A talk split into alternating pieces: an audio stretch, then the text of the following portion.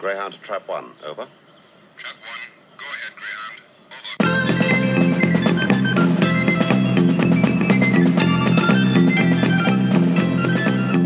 Over. Welcome to the Trap One podcast. I'm Mark. On today's episode, I'm delighted to have two of the creators of the 12th Doctor fan audios with us. Um, if you guys like to introduce yourself. Hello. Um, yep, I'm Andrew, Andrew Davis. Um, I'm the head writer and um, book lead for the series. Hello, I'm Mark Lovers Larity, and I write, I co-write the soundtrack and score for the 12th Doctor fan audios under the pen name Dylan O'Hara, alongside Jack Guidera and Aaron, who goes by the name Studio Gallifrey, who are not with us but are very good. Yes, they're both very wonderful. Fantastic. So, so how did the project come about in the first place? Um, so, yeah, story behind that. We all of us um, had worked previously on a, an entirely separate um, 12th Doctor fan project that had kind of um, fell through due to um, disagreement. Yeah, due to a gas leak, to use the community reference, to be a little more specific, um, yeah, due to uh, um, falling out with the um, lead actor and creator of that project, who, without wanting to go into details that you know are personal to a lot of people, upset a lot of people. Um, Yes. And we, um, but a lot of us, um, myself and Loafers, and um, people like Kevin Bernard, who edits the series now, who um, stepped up to take over as editor of the series, and um, and Guillaume Babet, who um, previously voiced like some monster voices and has done um, in this project as well, and has now stepped up to do a fantastic job as like the Doctor in um, this project. Um, kind of wanted to keep working together, basically, keep making Doctor Who podcasts together in spite of the way the previous project ended. So we kind of, yeah, rebranded our kind of um, collaboration as um, the 12th Doctor fan audios. And it's been, yeah, it's been a much more positive experience, I think, working on this one, which has been really nice, actually, after, yeah, after where we started. Yes. Uh, and I would like to confirm that where uh, the person that we worked with previously was a very objectionable person, uh, Andrew is just in a completely different league and has been an absolute dream to work with. That's very kind. You've you've been much the same. It's been yeah. Thank you. That's great to hear. And and the production values are incredible. Obviously, the first episode's out now. Um, it's it's yeah incredibly well put together. Um, and as you mentioned, um, Guillaume, who's the voice of the Twelfth Doctor, um, is fantastic. At, I think at creating recreating the essence of, of the of the Twelfth Doctor. And I think quite specifically the Doctor between uh, series nine and ten. Mm. Yes, that's very much what we're going for. Um, yeah, the episode does um, in story ultimately place it. It's the Doctor comes into that story just after, um, yeah, after the husbands of River Song, but before, as it were, the events of Extremis, where he goes to pick up um, Missy, um, yeah, and kind of rescue her and take her to the vault um, and St. Luke's. Um, and yeah, no, I yeah, that's it's it's kind of a period I like writing twelve in. Once he's kind of thawed out a lot, and we kind of see how he's adjusted to the growth that he's been through in series eight and nine, basically. And um, yeah, I think yeah, well, he's he's you know he's still crotchety old twelve. He's still you know uh, um, yeah the things that are kind of fun to play with in that side of the character, but also he's you know warmed up a lot as well, and he's kind of opened up emotionally a lot more. Um, and I think, yeah, like you say, Guillaume plays that wonderfully. I think he plays it with a real emotional intelligence, and he captures, I think, a real the range of like 12's performance in that the um the lighter moments the um yeah he's great for capturing the pitter patter of 12 in his voice as well as a as well as a sort of gravelly um, Scottishness of it and that's that's great Definitely, and and you say it's before the Doctor has met Nardole or, or been reunited with Nardole. Mm. Um, so you've created a new companion in Ella Fitz Allen. Yes. Mm, mm.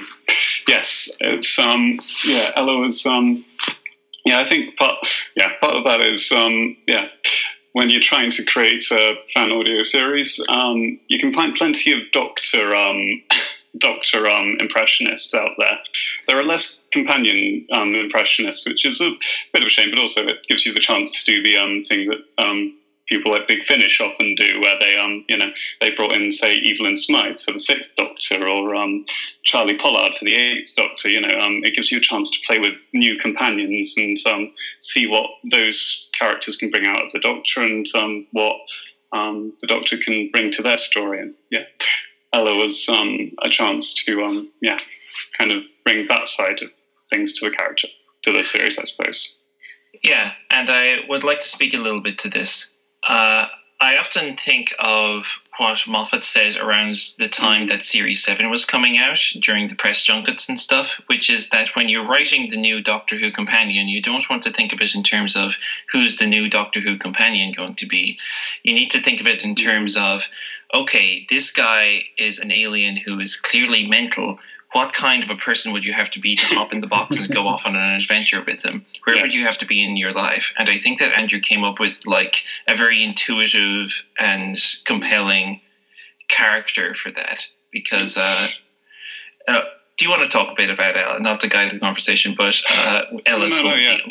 That's kind of yeah, I, yeah. I definitely wanted to go there. I just didn't want to be talking, you know, non-stop for several minutes equally. It's um, but yes, it's so Ella well, yeah, I think I suppose where I started with the idea for the character was um, in her um, writing in her series TARDIS Eruditorum has this um, lovely thing where she talks about kind of um, how the TARDIS crew and the original TARDIS crew, I think it is, when she's writing about that era, how they literally fall out of the world in the TARDIS, basically. And the concept for Ella, I think it's the line I used in the um, synopsis a synopsis for Christmas Alone was, um, you know, Ella herself is about to fall out of the world anyway. She's, you know, um, struggling to pay rent, living, um, you know, working a minimum wage job. She's, you know, she's failed at school basically, you know, not as a reflection for lack of intelligence, but just because the education isn't tailored to a person like her. She's gone through a lot of um, losses, so she's pushed everyone away personally, and so she's like I said, she's falling out of the world as it is, and you know, in a way, in a way, you know, the doctrine, the TARDIS life is a way back in, or but it's also kind of a way um, out for yeah, it's it's kind of like takes her out of the world in in a different way, as it were. So it's a lifeline for her, but it's also kind of taking her on that path a bit more in some ways as well, and that's kind of an interesting thing to play with, I think yeah, my view of the series so far is that it's essentially Ella's story. That mm. uh, you know, it's a Doctor Who fan series, but because it's set essentially between episodes, the Doctor has you know he has his emotional journey, but it's much more about mm. Ella, and it's kind of like using the framework of Doctor Who to be a story about this person.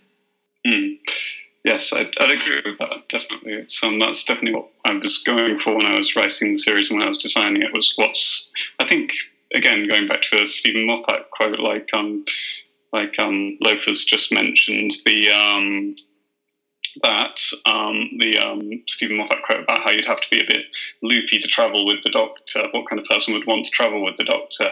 Um, Moffat has a, another quote about the like who the main character of Doctor Who is, and um, yes, the Doctor's technically the main character. They're they're one of the main characters, but you know because it's called Doctor um, you know, the response is always it's called Doctor Who. It's you know Doctor Who is the main character, but there's Doctor Who is a question. There's someone asking that question all the time, and in this case, that would be um, you know that's the companion. You know, um, and you know they're, they're co-leads. It's you know both their story, and you know um, the Doctor's you know the Doctor's the one who introduces us to this you know to the world of adventures in the TARDIS, but the companion's always the one who um, is you know being changed by those adventures and is always you know is going on that journey and comes out of it a very different person at the end of their time on the show. I think, whereas the Doctor being the constant throughout the show is just always on it to a certain degree, so they always have to play the same role in the narrative, even as they can change and grow. I think. Absolutely. I remember the um, Elizabeth Sladen quote um, as well about the companion when she talks about mm. why would anybody um, kind of uh, go through all the, uh, you know, having your mind taken over and being kidnapped and, and you know, in her case, kind of blinded and, and all sorts of different things. And it, it comes down to, well, to be with your best friend um, and, and mm. travel with your best friend. And that's um, in, in the in Christmas Alone, which is the, the first episode, it, it really comes across that Ella, like you say, she's pushed everyone away, doesn't really have any friends, or, or she's pushing her friends away, and, and the Doctor uh, fulfills that role for her. It's it's Yeah. a great first story. Oh, thank you. That's very kind. Yeah, it's um, I yeah, I had a lot of fun writing it. I think it's also like I think so much of the strength does come from a wonderful cast as well, and a wonderful like sound editor in Kevin Bernard, who um yeah sadly couldn't join us for this call, but um yeah he really just like put so much attention to detail and just creating a really beautiful soundscape for it, and it just sounds really crisp and really well realized. Um, yeah, like and um, yeah, Loafers and Jack and um, Aaron just yeah wrote a really wonderful um, score to it that I think just is Christmassy and haunting and um, kind of yeah, and it's yeah, while it's very Doctor Who-y, there's a lot of really original music in there that I think really gives the thing its own identity, its own musical identity, and yeah, just the core performances from Will and um, from Laura Selwood as um, Ella. They're, those two are just astonishing together. Like, yeah, they're, they're never in the sa- you know they never recorded in the same room. Obviously, it's all recorded remotely, but like they just yeah they just bounce off each other so wonderfully, and it just bring the characters and their chemistry to life, and it's wonderful. Yeah. Uh, I can speak a little bit to the process of uh, composing for that episode, which was uh, uh, that was mainly between myself and Jack. Uh, uh, oh, there's there's a bit from Aaron that's on the Mm. Bandcamp release as well. Uh, but uh, yeah, like I said, most of the story is about Ella Fitzallen rather than the Doctor. So we do have little instances of the Doctor's themes, and those have been well received. But most of it is about like uh, trying to get this kind of creepy tone to it because it's an unusual Christmas episode and that uh, it, it's a very very Christmas everyone fuck you kind of a situation but uh, yeah, uh, but uh, yeah, because it's not a TV show, we don't have to hit that kind of like uh, aggressively cheerful tone, and we can Mm. go someplace a bit darker for it, especially in a COVID era, uh, which is why it's called Christmas Alone, and uh, it's kind of about like uh, people like Ella who have cut themselves off from the people around them. Mm-hmm. It's it's something that very much arises out of what Ella's whole character journey is meant to be. So in that respect, it's kind of my approach to writing the music for when Ella and the Doctor are going around London and like mm-hmm. getting to know each other for the first time. It's a lot about the setting. It's a lot about that like sense of isolation and alienation and kind of an anxiety about the urban space. And uh, kind of like one of the one of the first things that I wrote when I was brought on first was like just figuring out exactly what Ella's theme is going to be and like Mm. figuring that out. It works in counterpoint with 12's theme. It work goes through the same chord progressions, which isn't something that we've like leaned on yet because uh, my, my, my dumbass not yet- brain has only just realised that. Blimey. Oh, like it's not meant to be super obvious, Mm. but yeah, it, it does go through the same chord That's progressions. nice. That's really cool. yeah yeah yeah and uh yeah just that like it's what andrew said that he wanted from the team was like this sense of melancholy to it and like the sense of anger underneath it but also that it can work in heroic mo- uh, moments as well and like i went through a couple different versions of it and i i think what we've arrived at is something really good and it's not something that we're slamming like constantly in a sort of you know, not to rag on something that's been bragged on many times over the course of a decade, but it's not like the Murray Gold I am the Doctor situation where it's playing every time she opens her mouth. Uh, but hopefully, by the time the whole series has played out, it's something that kind of like sticks with people through like the different uh, repetitions and developments of it, and like we, I and uh, Jack and Aaron and I can like develop it in different ways that suit the tones of different scenes and the different points in her journey. Yeah, uh, it's um, ah, it's, it's a shame. I do I do like I Am the Doctor. It is a brilliant composition, but yeah, it's it does get played a lot over the course of the Eleventh Doctor. It's one bar. it, it, it, it's one bar and it's just it just loops. That's the problem, and it's it's very high up. But um, yeah, no, it's um, yeah, no, it's um, Loafers has yeah been wonderful for like trying to you know give a nice wide range to the score and make sure there's you know it's got that variety and um, which is great. Um, sometimes I do just have to tell them to like, um, yeah, it, is okay, you know, tell loafers and um, Jack, it is okay to reuse pieces, guys. You can, uh, you Yeah, know, yeah. make your work easier that. Sometimes. Like It's- smarter, not harder. But uh, yeah, yeah. but yeah, it's I, something I'm, that they've, eventually they've allowing myself to get there. yeah, yeah, they're getting there. But it's um, yeah, I think um, yeah, that was and yeah, Loafers did touch on a thing that I you know was important to me when I was writing the story, which was finding a new angle for a Christmas Doctor Who story because there have been an awful lot of them over the years now, and yeah, the I think that's why they stopped one making them. yeah, I think it might be. Um, yeah, yeah. I wanted to. Okay, I mean, and one was just okay. So we were doing a series opener set at Christmas. They haven't really done that before. Uh, the closest you've got is probably the Christmas Invasion, which is sort of a de facto series opener for series two in its own way. Um, but yeah, what I wanted to do with um, yeah, Christmas Alone was tell. Well, essentially the premise is what if um, what if your what if it was shit? What what's it like for a person who has a shit Christmas? Basically, what's it like to be someone who has who is the worst person to be at Christmas? Basically, um, you know, and you know. Um, a minimum wage worker in McDonald's. I mean, I, I had to spend a Christmas working in McDonald's. It really does suck. It's the worst. Um, sorry. it's um you know it's yeah i mean that was that was one christmas during the one year i spent working there. It's you know um, yeah i was relatively lucky compared to um compared to someone who that's like something they have to do every year. But um yeah it's no it's um yes.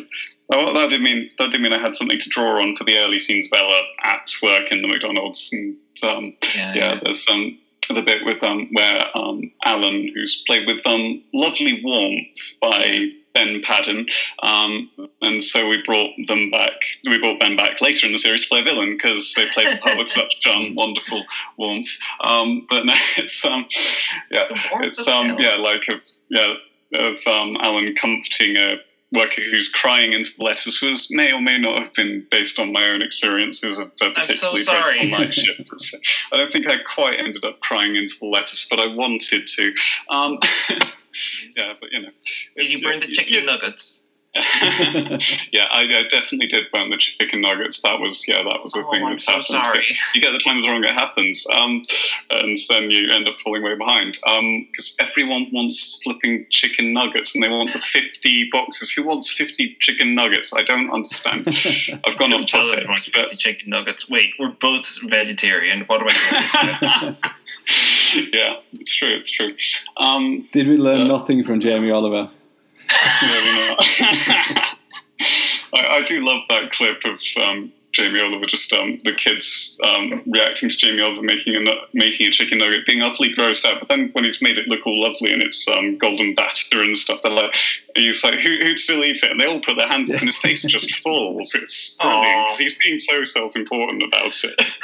it's um, you're not you're not wasting the chicken. You know, if, you're gonna, you know, like Lucas said, we're both vegetarians, but you know, if you're going to eat meat, I think you know, don't don't waste the animal you've killed. Um, uh, again, going off topic, um, but yeah, the um, yeah, the idea of um, yeah, like um, yeah, like I said, uh, yeah, it gives you something to explore, I think, and yeah, like you touch on like again the Reaper's victims in that story, the other um, characters that um, yeah, the Redshirts who get killed off at various points. There are other people who've um, been um, targeted because they're alone at Christmas and they're having, you know, they're also having awful time with it for various other reasons, not just for the types of reasons Ella does, because they're divorced and lonely, because they're homeless, because they're um, yeah, because they're stuck in a bad health, mental he- bad place, mental health wise. Um, you know, that's um, those are kind of like the ideas you wanted to explore. That for some people, Christmas isn't a time of togetherness and love as it's kind of pushed as. You know, I wanted to try and tell something that's more on the register of a dark and spooky Christmas story. It's um, yes. Yeah, exploring those things because yeah, that, that's a mode of Christmas story too that Doctor Who sort of touches on in say the Snowmen and Last Christmas, but um, yeah, generally it goes for the Voyage big of the populist Damned. and yeah, that's true. Actually, that one's that's a that's a fascinating one, Voyage of the Damned, because it does go very very dark, but it's kind of this big disaster movie aesthetic means it's still kind of broad popcorn entertainment. I think you know. Yes. But yeah, so yeah, it does touch on those in some specials, but it does generally go for the big populist entertainment. I think. But Yeah, I Yeah, think Christmas Alone has a better grasp on its tone than Voyage of the Damned. Not to put you on a pedestal above Russell T Davies, but I think you, it, it, you have that in particular down this time. that's very kind. So, what- what made you Um, start with a Christmas episode? Was that um, to sort of uh, emulate a series, um, uh, kind of starting with um, with a Christmas and then going into a series? Um, you know, kind of given that it's set after um, a Christmas special in Husbands of River Song. Um, I'll be honest, that wasn't the main thing that was on my mind when I was um, writing it. I think, yeah, we, I think it was more like we had an 18 month production window due to various complications that happened along the way, um, some of which I alluded to earlier. It's um, like, yeah, we've ended up having to change our plan somewhat and slow down production, but like the hope had been to get like 12 episodes done in 18 months, and 18 months kind of fell to rough, or a year and a half, and that you know, fell with like Christmas being the opening release date, basically being a good time to kind of start the series. Um, and obviously, like it ended up being we had to do Christmas Alone released on its own more as a pilot episode than like first episode and then like weekly release or something like that. But um, we still, yeah. We, it, you know, obviously, like it was a Christmas episode by the time we'd written it and recorded it, and were in the production process, so it had to be released at Christmas. But um, yeah, I think it came together as a nice way to start a series, actually, and um, yeah, a nice opener, basically. Yeah, I think it totally works as an opener. Uh, and I think also it might work out as a good idea to not come out with like an hour long episode of a fan audio every week for 12 weeks. I think that people might Yes. fall a little bit behind. Yes, Uh, I agree. And you mentioned before you've got a great villain in the Reaper. Um, who at first I thought was going to be Missy. Was that um, kind of a, a deliberate kind of misdirect? That wasn't intentional. So, Okay. first draft of the script, the Reaper was male. Um, interest, yeah, like, interestingly, um, and yeah, I was yeah when I was looking for things to change, I felt like it felt a bit too cliche when I was writing that. I got a note from someone else saying maybe try the Reaper as being cast as a woman, and so I tried that, and I was um, you know there wasn't much to change in the redraft. So I just flipped the pronouns around for the most part, um, and yeah, like I um I didn't. I didn't realise I'd written a Moffat Dom until I heard Rose Dirk's performance as the Reaper, and she played it as a Moffat Dom. I was like, "Oh, right, that's that's what this role is basically." Um, but yeah, working she's- out some she's- shit live. it's um but no she um yeah she's absolutely fantastic in the role i think so much of it comes from her performance like the character is meant to be someone who preys on people's insecurities and um you know needles away you know she she basically just low-key negs ella for a lot of the story really true. um yeah and um you know it's um I don't know if yeah, because once again we've got a you've got a central character who's got a lot of self doubts, a lot of self hatred, and so the Reaper as a character is meant to kind of draw on that and kind of you know it's a chance to you know the villain becomes a way to explore the protagonists um, in Ella, um, kind of um, introduce her set of conflicts, her the ways that she's pushing people away, the um yeah the um, issues she's working through internally, um, and make those things the story basically. Yeah, and it helps you do a kind of very small scale personal story, which helps with when you're working on a fan audio because generally, yeah, because it means you don't have to go too big in terms of cast and yeah, crew and stuff. It means you can keep it within what you can achieve because the stakes for the story aren't the world's going to end because um, the, you know the Doctor's got to stop the world ending in an alien invasion. It's just um, the Doctor has to save one person, the companion. Um, which I think makes the story a bit more workable as well. But um, yeah, yeah. So those those were the kind of the ideas I was playing with basically, and I think the moment the character clicked for me and I was confident that they were going to work was just when I heard Rose Dirk's performance, though, because she's astonishing in the role, just really um, funny and dark and clever, and it works really well. Yeah. Yeah, I also want to highlight Jack, Jack's theme, Oh, yeah. the motif Yeah. that uh, he wrote for the Reaper, because that Mm. really nails the like Christmas, but a villain and like creepy and like he really nails that down. And like a lot of the joy of it is that uh, a lot of the joy of composing for it is that myself and Jack especially, and like also Aaron, of course. It's just that Aaron isn't like as involved right now, uh, Mm. but will come on more heavily later in the project. But is but Jack and I have a very hands-on process of like sending each other midis back and forth of stuff that we've written so that we can rearrange each other's stuff for different contexts in different scenes. So one of the first things that I wrote for the series was this thing of like taking Jack's theme for the Reaper and re- rearranging it into like this slower, bassier thing for when Ella is kind of in a dream space being negged by the Reaper. Mhm. I'd also like working Christmas carols into it underneath, uh, like uh, Carol, Carol of the Bells and stuff. Uh, I, that, that was a ton of fun. I was stoked for that. Yeah, which one was it? Um, there was the bit where the Reaper sings "Most Wonderful Time of the Year," I believe. There Yes. was it. Jack wrote in that lovely musical touch of that, but like in minor in a minor key, wasn't it? Yes, No, yes, yes. That was Jack, and that was That excellently works, yeah. done. And like getting the timings down. I, uh, yeah, but uh, the the the part for like the one scene I think that I wrote for the Reaper being around, it I work I made a point of like working in a bit a bunch of Christmas carols underneath it. Uh, Carol of, Carol of the Bells, the uh, dun, dun, dun, dun, dun, dun, dun, dun, dun, dun, that the one that goes like that, and also like dun, dun, dun, dun, dun, dun, on bells as well and then like also what was described back to me as a dying robot dog version of most wonderful time of the year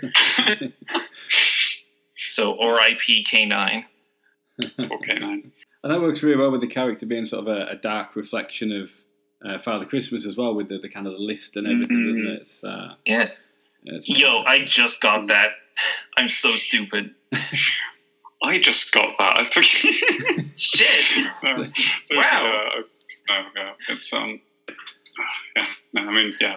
The Reaper's obviously like, yeah, like a play on the Grim Reaper as a concept, Yes. but like, you know, it wasn't. Um, yeah, although like the character isn't literally meant to be the Grim Reaper. Um, yeah, they're just hazily defined alien entity we never learn the actual planet of origin from this. There's, there's something very Prisoner Zero that like um, as Moffat has a joke in Day of the Doctor about how Prisoner Zero's plans never really were explained. Um, in the, the, the Doctor novelization makes a joke about that. Um, the fact that he's very hazy about um, where Prisoner Zero comes from, what exactly they intend to do. Um, yeah, it's um, no, yeah, obviously, like yeah, the, no good presumably yeah, it's um, yeah, no, the um, yeah, but the um, yeah, I had you know like yeah. Yeah, like you're right. Yeah, the um, the Christmas listing was like yeah, that was a yeah deliberate kind of Christmas um codifier, um, Christmas signifier that I wanted to write in. Um, yeah, and again, that was actually um, a suggestion of um, Kevin's in the script edit, not the um, Christmas list, but the um, opening scene. Basically, I think the um, original opening scene was just a um, in the first draft was just uh, the first person the Reaper feeds on. I think that's the um, homeless guy Stephen, I believe. Um, yeah, um, yeah, and he yeah played by the lovely Dan Peck from the um, from the game of Rassilon, which is um, yeah Dan and Dan Peck and um, Ben Padden both from the game of Rassilon. Um, who we were linked up to by Kevin. It's a wonder. That's another wonderful fan podcast that I'd thoroughly recommend checking out. Um, they do like um, Doctor Who as a tabletop RPG game, basically, um, with um, Riley Silverman um, uh, as um, a trans doctor, who um, and she's wonderful in the role. Um, wow yeah, yeah, it's it's it's all it's all really great fun. Basically, I thoroughly recommend it. The concepts are really wonderfully inventive. Um, but anyway, um, yeah, tangent again, but yeah, um, yeah, like all of the cast of that basically lent their considerable talents to um uh, to the little project, and that's that's really lovely of them. Um, so I thought I'd give them a shout out there. Um, but yeah, anyway, um, yeah, basically it was originally it was just going to be um, you know that classic you know um, villain kills a red shirt scene basically as like the um, title sting, which which I think worked fine. But Kevin had the much better suggestion of doing the like um, yeah highlights reel of Ella's life before we um yeah before we cut to credits, and I think that that just gave it that extra punch. I think it's yeah. This is I- why I you can- listen. I To, this is why you listen to your editors, basically. Sorry to Sorry, cut go across you, but uh, I can say this because I had nothing to do with making it. I think that's an absolutely beautiful opener. I think it just comes Mm. across excellently, like all the performances and the editing, and like Jack's score in particular is just like it's really iconic to me now. some yeah no, some yeah I was I was yeah I thought yeah I think yeah the moment I realized it yeah it's one of those things where yeah you have several moments where you realize you're on something good I think on something like this and that just the moment you hear that I I heard that scene I was like yeah I'm, I'm really happy with this actually you know Yeah, it's, um, yeah. yeah it's um yeah because it's um yeah you go you go through several moments of despair as well where Uh-huh. like when I'm reading my own scripts, I'm like, oh no, this this is going to be terrible. This is going to be awful. What was I thinking? What was I on when I wrote this? And Oh, then yeah. yeah, and then and then you then you hear the actors delivering the lines, and you hear the um yeah what the editors. That's that's the joy of collaborating on a project like this. I think Yeah. you get to hear what loafers, what um Jack, what Aaron have done with the score. You hear what Kevin's done with the editing. You hear what the actors are doing with their performances and how they play off each other and how tho- all those elements gel together. And that's yeah, that's that's why it's really rewarding to work on a project like this. I think. Fantastic. That seems like a good point to play a clip from Christmas Alone. You said you're a doctor. A doctor of what? Everything. Poetry and science. Poetry and science. I was no good at either. How can you be a doctor of both? They rhyme. Everything rhymes. That's just nonsense. It is. But it's beautiful nonsense. Like life. And it's not my profession, strictly speaking. It's my name. Your name's Doctor. Doctor Who? Yes. I mean, no. It's just the doctor. Right. So when you were born and your mum was cradling you in her arms, she looked up at your dad and said, I know what he should be called, our little baby doctor. Well, no, it wasn't my given name. I chose it. It's sort of a promise for me to live up to. To never be cruel and never be cowardly. Bit pretentious if you ask me. People don't have to make promises for things they can do easily. Were you always able to keep it? Enough about my name. Who are you? Ella. Ella Fitzallen. It's good to meet you, Ella Fitzallen. Obviously, the theme tune um, isn't the, the TV theme tune from this era. Um, so, how did you come up with the arrangement that you did for this series? I didn't. Um, that was Jack. Okay. Sorry. that was Jack. Uh, Um, Jack Jack loves rearranging the Doctor Who theme tune. He's done done it like easily upward of a dozen times. It's just something that he noodles away with a lot. And yeah, we had one. Yeah, um, yeah, that that, and yeah, he, we had that one sort of ready to go. We had to. Um, I'll be honest, I had to splice it together slightly inelegantly. It's gonna sound a lot better for episode two, where um, Jack's got the um, got one ready to um, got like a proper like title sequence one that's like title sequence length of about I don't know, is it thirty to forty seconds as opposed to a minute?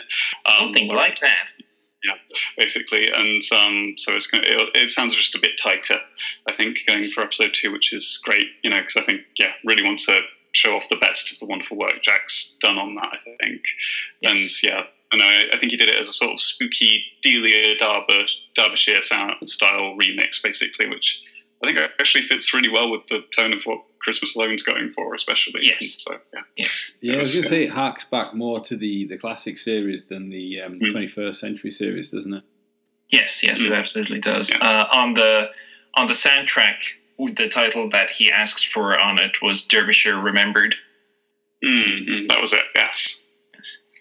Okay, so you're saying there's, um, there's 12 episodes in the series altogether. hmm Yeah. Um, yes. So they've all been fully written and they've all been fully recorded.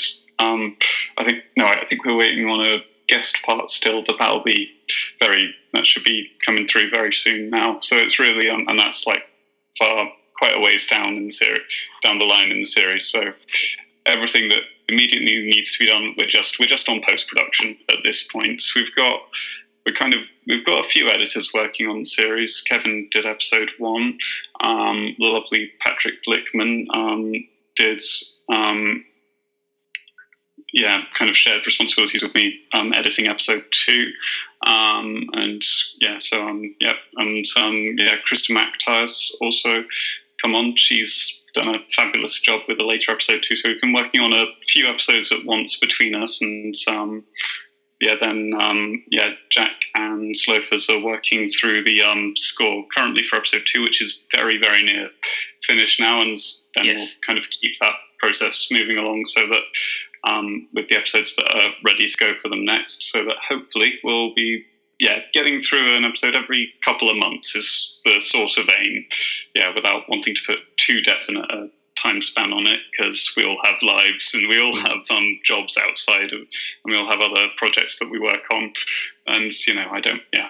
Because this is a fan project, because it's a voluntary thing, I don't want to put undue pressure on people to, um, yeah, yeah, to um have to work to ridiculously strict deadlines. Basically, it's you know this is a thing we want to be doing for fun in our free time when we're able to. Basically, and yeah, releasing it when we're ready and it's and we and we feel it's the best it can be. Basically, Yeah, and I can confirm that Andrew is very good about this stuff and very like professional and courteous and everything.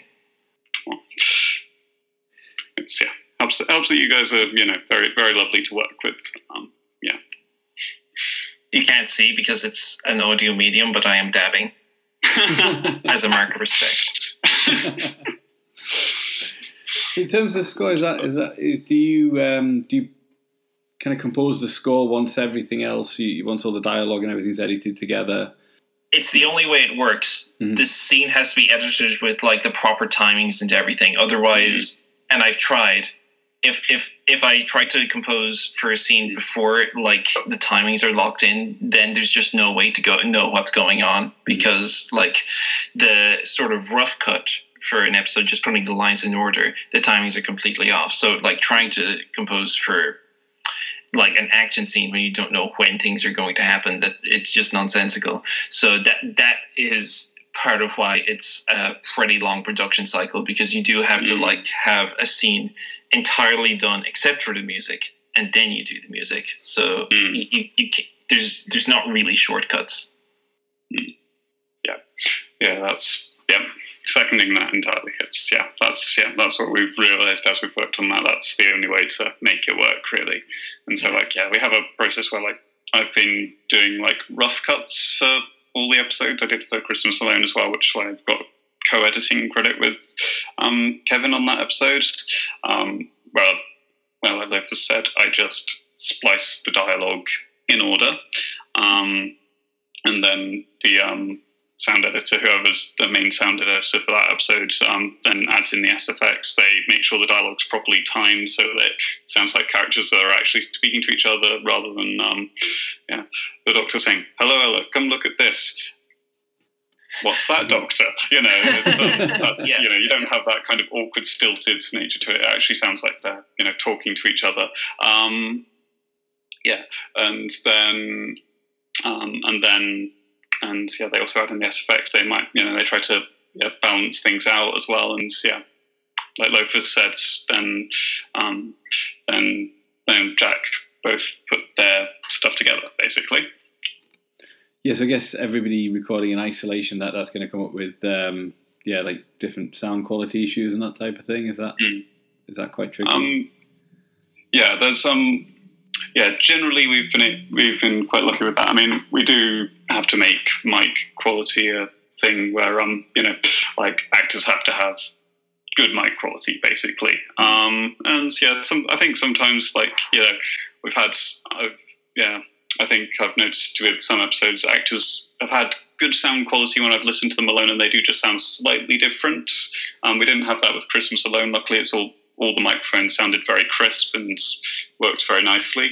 Um, other episodes, that's going to be that may be a bit more noticeable. I think for some actors are a bit obviously in different places, you know, recording in their homes, but. For the most, but you know, I still think you know it'll still sound, I think, good enough for the type of thing we're making. Um, you know, I think yeah, with some good sound editing, it can still sound pretty clear and consistent. Um, I want to highlight something that one of our editors who goes by the screen name Echo, who is no longer with the project but did a good lot of work on the upcoming second episodes, did for uh, Kimberly Chu's audio, Mm. who uh, Kimberly Chu plays the character Faustina. That's I hope not too big of a spoiler, but uh, yeah, uh, Kim had mic quality that was noticeably below the rest of the the rest of the actors. So what was done there was we f- we figured, okay, well this is an alien character and Hmm. there's stuff going on.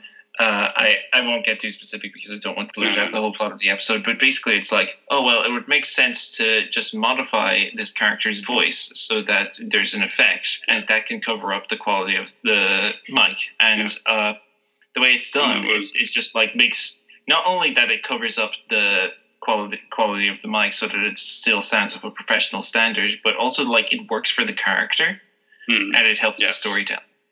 Yes, and that was the thing we um, learned from our work on previous audio projects, as well, previous fan audio projects as well. Um, let's go back to that. Was that yeah the um, the yeah basically we realised that was a way around kind of less lesser mic quality, and you can only do that if you've got like a character voicing an alien or um, a robot or something like that. Basically, someone someone it makes sense to give a filter to, basically, but it does um, help brush up the mic quality a lot, basically. And the second episode you mentioned is called Toxicology by Tori Mm. Das. Yes, it's yes, Tori Das. She's um she does a wonderful job with the script. Um, yes, I'll yeah share the basic premise, um, which is that yeah the Doctor and Ella land on a planet called Trak Magalat, which has been war torn for centuries, and there are um, and they discover um yes life there that um according to people who are building new, um, yeah, kind of trying to build turn the planet into a museum, basically. Um, yeah, they, um, according to um, a CEO and a president, they're trying to um, turn the planet into a big old, yeah, basically a big old um, museum. But there's they can't turn it into a museum because there's people living there in the aftermath of the war, trying to deal with the trauma that's come with that, basically. And um, yeah, the Doctor and Ella basically have to try and um, stop the conflict that's bubbling up again, basically on this um, war-torn planet. Um, yeah, I think Tori's written a wonderful script that you know builds out a really rich, complex alien world. This sort of harsh, forbidding environment that. Um, again, has been reflected wonderfully in the score and in the um, in both um, in Echo's editing and in um, in Loafers and um, Jack's score, and also um, yeah in the um, yeah in the um, script basically.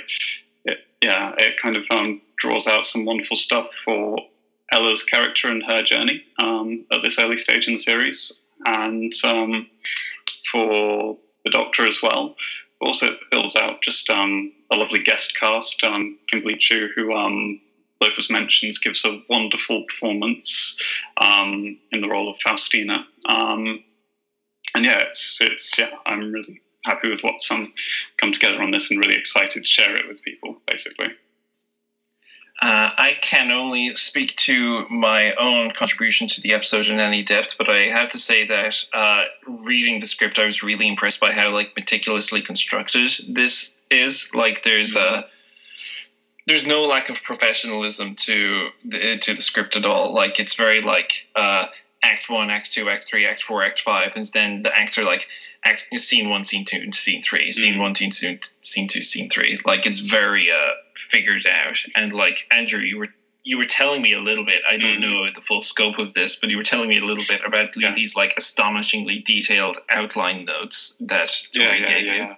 Yeah, she um, yeah. So when she first sent me the um script, uh, plans for the script, um, I got this um big old breakdown of um kind of first the kind of like it would start with um, the synopsis, then the plot, characters, the themes, basically, and like there'd, be a plot breakdown with the scene by scene breakdown, just what with a description of what happens in each scene, but then also like what the action beats were in that scene, what the character beats were in that scene, and um, kind of how they'd be pushing the themes and ideas of the story forward. Basically, it's really yeah, thought through in a lot of depth by Tori, and um, she's yeah done a wonderful job with that. I think.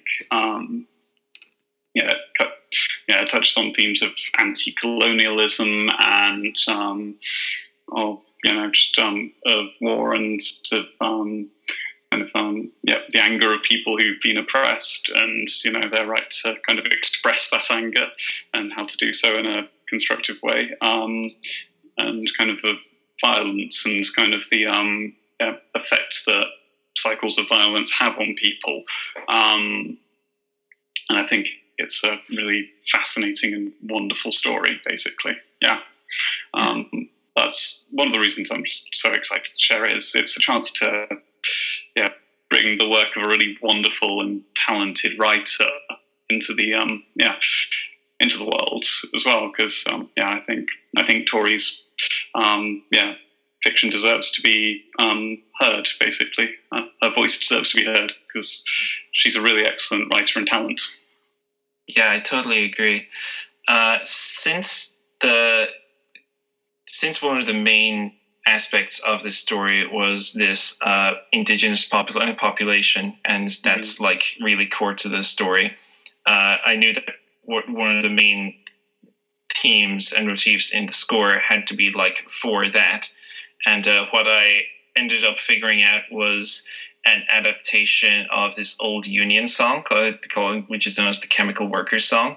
And uh, like rearranging it so that it sounds almost like some sort of national anthem, and uh, it ended up semi-accidentally having a bit of a Lord of the Rings vibe. But it's also like uh, from the start, I wanted it to be very spacey and very distinct from the score to Christmas Alone, so to make it totally clear that we've stepped into a different space and give it a different feeling and texture. And uh, I understand we've done a good job of that.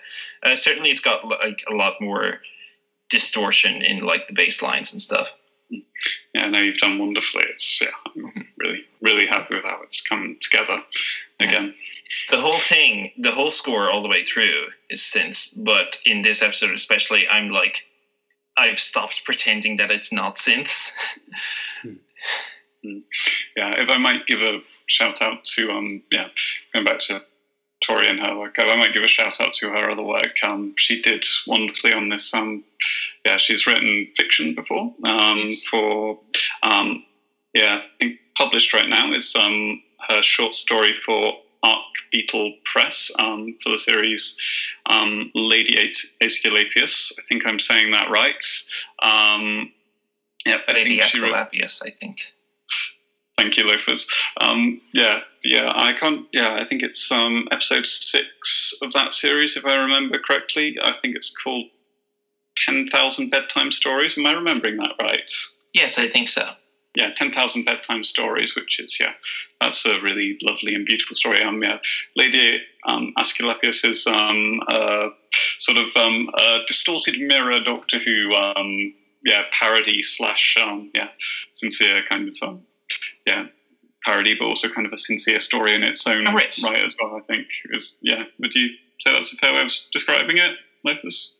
Yeah, it's uh, it's in the same sort of tonal place as the community paintball episodes, I would say, in that like it's kind of taking the piss, but it's also just kind of doing it. Yes, yeah, I think that's a good way of describing it. Um, and yeah, Tori also wrote um, an episode of Clara Oswald: The Untold Adventures. We've got a lot of crossover between that series and um, this one. yes, the Real Sister series. I'm also writing for that, and now so are you yes, I am now. It's true. Um, yeah, I've come on to help write episode eight of that, um, and then Loafers is writing episode nine. Yes, yes, the one right after you. So I yeah, think we will nice. be working pretty closely on that when the wheels are in motion. Yes, um, but yes, um, yeah. Again, Tori's written the episode um, as you like it, I believe, for that one. So um, yeah, if you want to check out her fiction elsewhere, that would be yeah, those would be places to start. Those would be projects to follow. Fantastic. And we've got the trailer for Toxicology, uh, so we'll hear that now. Trakmagalit was the epicenter of a galaxy spanning war. Control, we have sighted zombies. No, we're not out of our minds. We need more people here immediately. Get us out of here now. Control, are you even listening? It also has suffered the most, just short of being bombed out of orbit altogether. Ah, guns. How very traditional of you. But now that we've finally found peace, there is a need to preserve history. Every little bit that we can find. And there's no better place for it than the planet where it all began. Are your friends coming out on their own? Or do my people have to drag them out? This planet is so rich in artifacts, it's like every step you take is another look into our collective past. You're monsters. What does humanity even mean to you? You just want more and more. We cannot forget where we began. Wouldn't you agree, Doctor? We must remember to ensure that our new peace is never broken again. Say the word and there will be fire.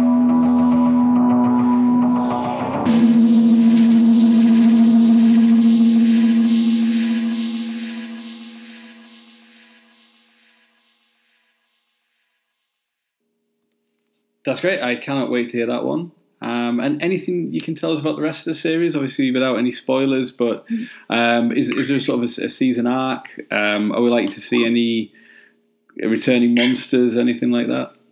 Yes, I can give you some. There will be returning monsters um, in the trailer. Um, we have the Ood, um, and they're on jet skis. Um, They're on jet skis. They're on jet skis, and uh, you know, like that, that. That was that's that's just a trailer line right there. I knew I had to include that. Really, um, yeah, it's um, yeah. So um, yes, there are some other returning monsters who will keep under lids for now because that's to be revealed. But um, I'm excited for those too. Um, there will be some, you know, I think we've got a good balance of um, familiar faces from the series, or like bringing back concepts and settings and ideas from the um, origin from the um, yeah from the TV series, while also um, trying to do some original, um, a good um, mix of original concepts as well. That's kind of been the aim. We don't want it to be too um yeah too um lore centric basically i think is the aim there's a Miss Quill is meeting Ace during the event, uh, the events of Genesis of the Daleks. Wow! yeah no yeah that's that's that's what i wanted to avoid really um you know if you're going to bring back stuff you absolutely should for um i mean frankly if you had a good story to do with um ace meets um meets who sorry who was Miss who did you Quill for, uh, during the events Yeah, of Genesis. Miss Quill, Miss Quill meets Ace in the Gen- in Genesis. I mean, that does actually sound amazing if you did it right. Uh, it's um, I didn't make that up. That that's real. That happened. Okay, wow. Anyway, um, yeah. Well, you know, like fan fiction is the place to go wild with that stuff. I think. Um, so I don't want to begrudge anyone the right to do that. Um, you know, if you have a good story for that, fan fiction is absolutely the place to do bonkers lore nonsense. But um, yeah, I you know, my my um my personal stance is you got to do these with a pinch of um yeah just just a little at a time just with a delicate touch um if if you can do it right and hopefully yeah we've done that right. Um but you know also like fan fiction is a thing where you can you know make emotional beats out of um, heavy lore references too. Like um, in Christmas Alone, the Doctor makes um, a lengthy refer- a lengthy speech about um, you know the Time War, followed by what happened, followed by Trenzalore, and I think I think it works in its own right. I hope it works. Um, It yeah, never occurred because to me that it wouldn't put it that way. No, because definitionally, this show is fan service because it is Yeah. literally for the fans. No one else is going to listen Mm. to it. So we, there's literally no reason for us to not talk about such obscure concepts as Trenzalore and River Yeah. Song. Yeah, no, precisely. That's yeah. I understand why That's Chris Chibnall might be uh, uh, cautious about just dropping that stuff in in the show in Yeah, series thirteen or whatever, but we're fine. Yeah. I agree. That's you know that's my stance. You know precisely. It's you know it's a fan series. You can do you can do that stuff if you want. Um, But yeah, so yeah, we've we've got a few returning elements. Um, there is a story arc um, of sorts. It's a very loose one. We had a bit of a reference to it in episode one, where the Doctor found he couldn't get into the TARDIS due to some kind of time distortions, and yeah, that maybe that's you know there's a little bit of a mystery that seeded through there as to what's causing those, and we learn a bit more about that as what as the series goes on. Um, but yeah, like my aim was very much for that to be. Uh, Bad Wolf style. This is a very loose thing that's kind of um, mentioned once or twice in the lead up to the finale type arc. You know, I'll be upfront about that. That's you know, my aim was never to do a complex, um, yeah, like to go for like a complex series six style, heavily involved story arc, I guess, with lots of yeah complex plotting. Um, yeah, I think if I was in your position, I would try to do that and fuck it up. it's um, um yeah, but my my aim was more You know, so, as a whole, yeah, as series six.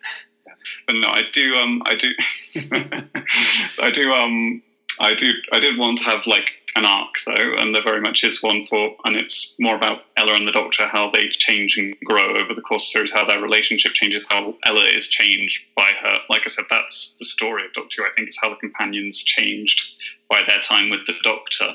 So that's the story I wanted to tell over the course of the series, really, and that's what I think the series is really about. That's what the arc is, you know.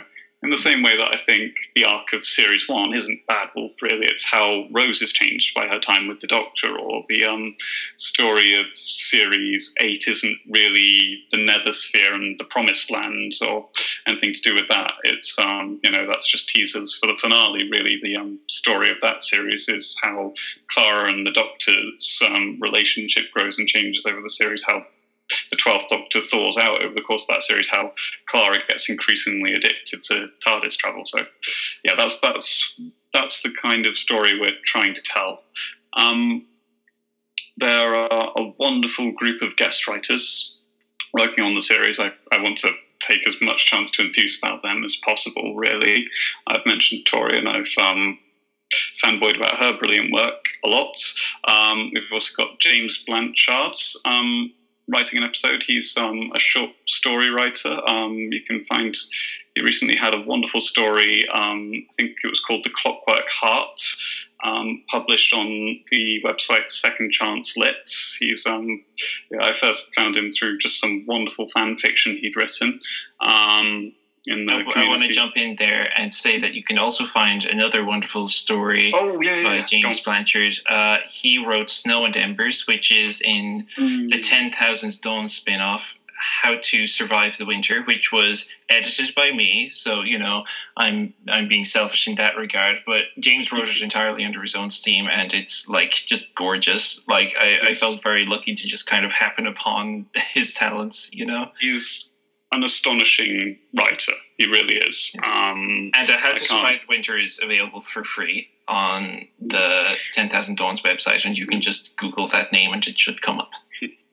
yeah, and like yeah, he wrote a story that um, is it's bursting with imagination. Um, it hops across timelines and settings, but it still tells a very um, intimate, beautiful character story that I think might have made everyone who read the script cry. Um, genuinely, it's Oh, it's, yeah. it's a proper tearjerker. I'll I'll tease that. And yeah, I yeah, like it's it's really it's a really beautiful script that deals with some sensitive themes, some difficult themes, really sens- with real sensitivity and real emotional intelligence, and is yeah, and a lot of invention. And it also has one for all that stuff. It also has one of the best action scenes in the series. I think like action scenes are really hard to do in audio, and he just knocked it out of the park. Um, we've got an episode by um, Lane Ferrier, um, A.L. Ferrier, who um, yeah wrote um, a beautiful little uh, piratical adventure. Um, yeah, a lovely little pirate story. Um, that's um, again, it's um, quite metafictional. Um, it's um, got some lovely political bites to it. It's it's got a wonderfully realised historical setting as well. Um, yeah, just I think I remember reading the script and just being really jealous of how good she was at writing historical dialogue sp- specifically. You know, writing um, characters speaking in ways that are specific to the time period they're from, but like, Yes. and it sounds beautiful and gorgeous, but it doesn't sound like she's straining to do that. I guess you know, Yes. it's you know like And if I may jump in again, this is a ways down the line in the production schedule, but Jack Aaron and I have been instructed by Andrew to do a Pirates of the Caribbean riff, and I'm stoked. I'm so stoked to do that. Mm. Um, yes, yeah, no, that's yeah, absolutely. Um, so and yeah, and yeah, Lane's another writer who's worked on um, yeah, the Untold Adventures, um, yeah, and also on um, on Loafer's um, Arc Beetle anthology. In fact, she edited an anthology of her own as well um, for that for um, Arc Beetle. Um, yeah, you did How to Survive the Winter, correct, Claire? Yeah, I did How to Survive the Winter. Yes, and um, Lane did um, an anthology, Monsters Among Us, which Yes, she for I believe, Halloween. wrote. Yeah, wrote two stories for, as well as um, yeah, editing the whole project. Um, Yes, no, she's a really wonderful writer and a really lovely person too. Just really warm and sweet and kind. Um, I think yep, I'll um, yeah, down to our last couple now. Um, yep, also had Kevin Bernard, who, as you know, edited episode one. He wrote just a wonderfully entertaining um, heist story. He, he's done the aforementioned Ood story, um, and it goes to all kinds of places. Um, yeah, it's funny and zany and inventive, but it's also, I mean, Kevin has this thing for just having a savage, dark streak to his writing as well, um, and like just pushing characters to places that are entirely true to that character. But you're like, oh gosh, can you take the character that far without way without breaking them, basically? um, and he does. He pulls it off. But it's um, and so you get just yeah, you expand the range of what you can do with your characters when a writer like that joins um, the series. But it's um, yeah, it's it's a really it's one I'm excited to share with everyone, basically. Um, and then last, we've got a script by Isabel Pellick and, um, sorry, we've got a couple of the writers. Isabel Pellick and Caitlin Smith um, worked together on episode nine. Caitlin Smith um, designed, um, yeah, kind of outlined the story, and Isabel Pellick wrote a beautiful script to that outline, basically. Um, yeah, it's it's, an, it's another alien world story with some environmental themes um, that I think is yeah savagely smart. Um, it's got some top-notch character work, and again, just some gorgeous dialogue. Um, include yeah, including one of my favorite lines about pastry ever. That's that's my um that's my little teaser for that one. And yeah, um, and then last of his um, Ruth Long, who also wrote for um, yeah, who um, yeah, along with Caitlin is uh, Caitlin Smith is the um, creator and um, sh- showrunner for um, the head writer for um, Clara Oswald, The Untold Adventures, and um, yeah, Ruth co-wrote an episode with me. Basically, um, I wrote yeah, much like the um, thing with um, Caitlin and Isabel. Ruth wrote an outline, and I wrote the um, I wrote the um, script. But yeah, like I couldn't. Yeah, like writing a script to Ruth's outline was honestly an utter joy because she gives such detailed plans, and it made the writing the script such an easy process. Um, so yeah, I think I should absolutely give a shout out to her work. Like she, due to her commitments to the um, Untold Adventures, she wasn't able to um, write a whole script herself, but it was really a joy to work with her on that story.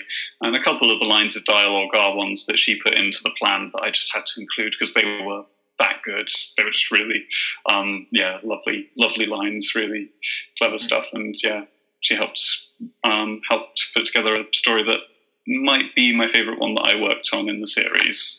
Um, yeah, so that's yeah, that's that's what you have to look forward to. Wonderful scripts from guest writers, some new stuff, some old stuff, a little story arc, but also just a wonderful journey that the characters are going to be going on. I think that I'm really excited to share with people. Brilliant. And I noticed Ruth had a cameo in Christmas Alone as well. Yes, she did. Um, it's it's just very funny to me the idea of um, getting Ruth, the loveliest person I know, one of the loveliest people I know, and everyone who knows her will say this about her. A comically nice person. Yeah, a comically nice person to just play a complete and utter Karen. You know, uh, yeah, basically just to play the the worst type of um, you know worst type of customer. It's um, yeah, that was um, yeah. Yes, when I saw the credits, I wondered if the name was deliberate. Mm, yes, it was. Yeah. I was actually like the script was written before Karen became a meme, but when I was like, basically, I just changed the name in the credits because I was like, yeah, like she was originally Mean Lady or something. I was like, no, she's going to be Karen now. That's just obvious. It's uh, that's got to move with the times, you know. I also want to say that like the Muzak version of Deck the Halls is something that Jack wrote espe- especially, and it's like the best worst thing that we've written for the whole thing. It's cursed. Mm, it's very cursed in the best way possible. Yeah. Do um yeah, do check out the series and listen to us. Um, we're the Twelfth Doctor fan audios on YouTube. Um, that's yeah, that's the channel name. Um, you should be able to find us. Um, we're also at DW Fan Audios on Twitter. Um, so you can yeah, those are the places you can find us and get news on the series. And yeah, we also have a website, the Twelfth Doctor fan audios at wordpress.com so those are the places to go for um, news about the series basically. And um, yeah to keep in touch with what we're doing. We've got some stuff coming out that i'm excited to share. We're um, we've got the main episodes we've also got a lovely um, we've got some lovely um, shorts to come out we um, my um, friend audrey wrote a delightful um, little shorts um, for the channel called um, Heaven Sent, in, which we've called Heaven Sent in Shakespearean verse. It's just the Doctor's opening monologue from Heaven Sent, but done as um, um, in the in the um, in Shakespearean verse, basically. Um, that Lopez wrote a lovely kind of Elizabethan style score for. Um, yes, yes, that was just an adaptation of the music from the start of Heaven Sent, and it was Yeah. like it was really fun. It was uh, it was nice to do something very fancy and proper, you know, make myself seem smart. and um, yeah, we've also got um, coming up very shortly this weekend, actually, um, at the time of recording. Um, might be out by the time this is out. Um, we've got a little um, short of um, prequel um, to episode two um, that was written by Kimberly Chu, who plays um, Faustina. That um, yeah, I'm really looking forward to share um, sharing as well. Fantastic. Well, I'll put links to to everything in the show notes to the podcast. Um, so finally, if you just let our listeners know where we can find you two on Twitter or anywhere else on the internet. Okay, so yeah, you can find me at um, Scarves and Celery, or I think it's at Scarves and Sea um, on Twitter. Basically, that's where I talk about fandom nonsense. Um, yep, I share my non-Doctor Who writing at um, at Andrew underscore underscore 1994. Um, I'm Andrew Davis.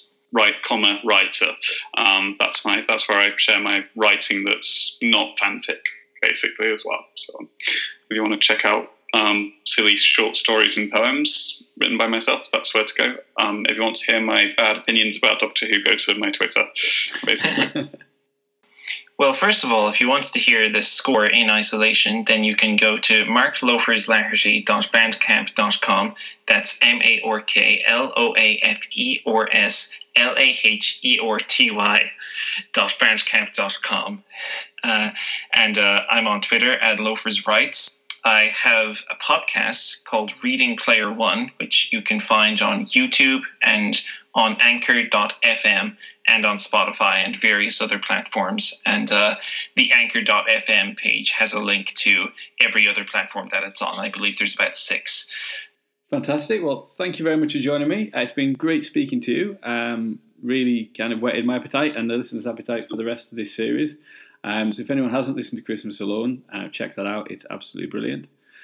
And, and best of luck with everything. Thank you very much for having us. Thank you very much. Goodbye.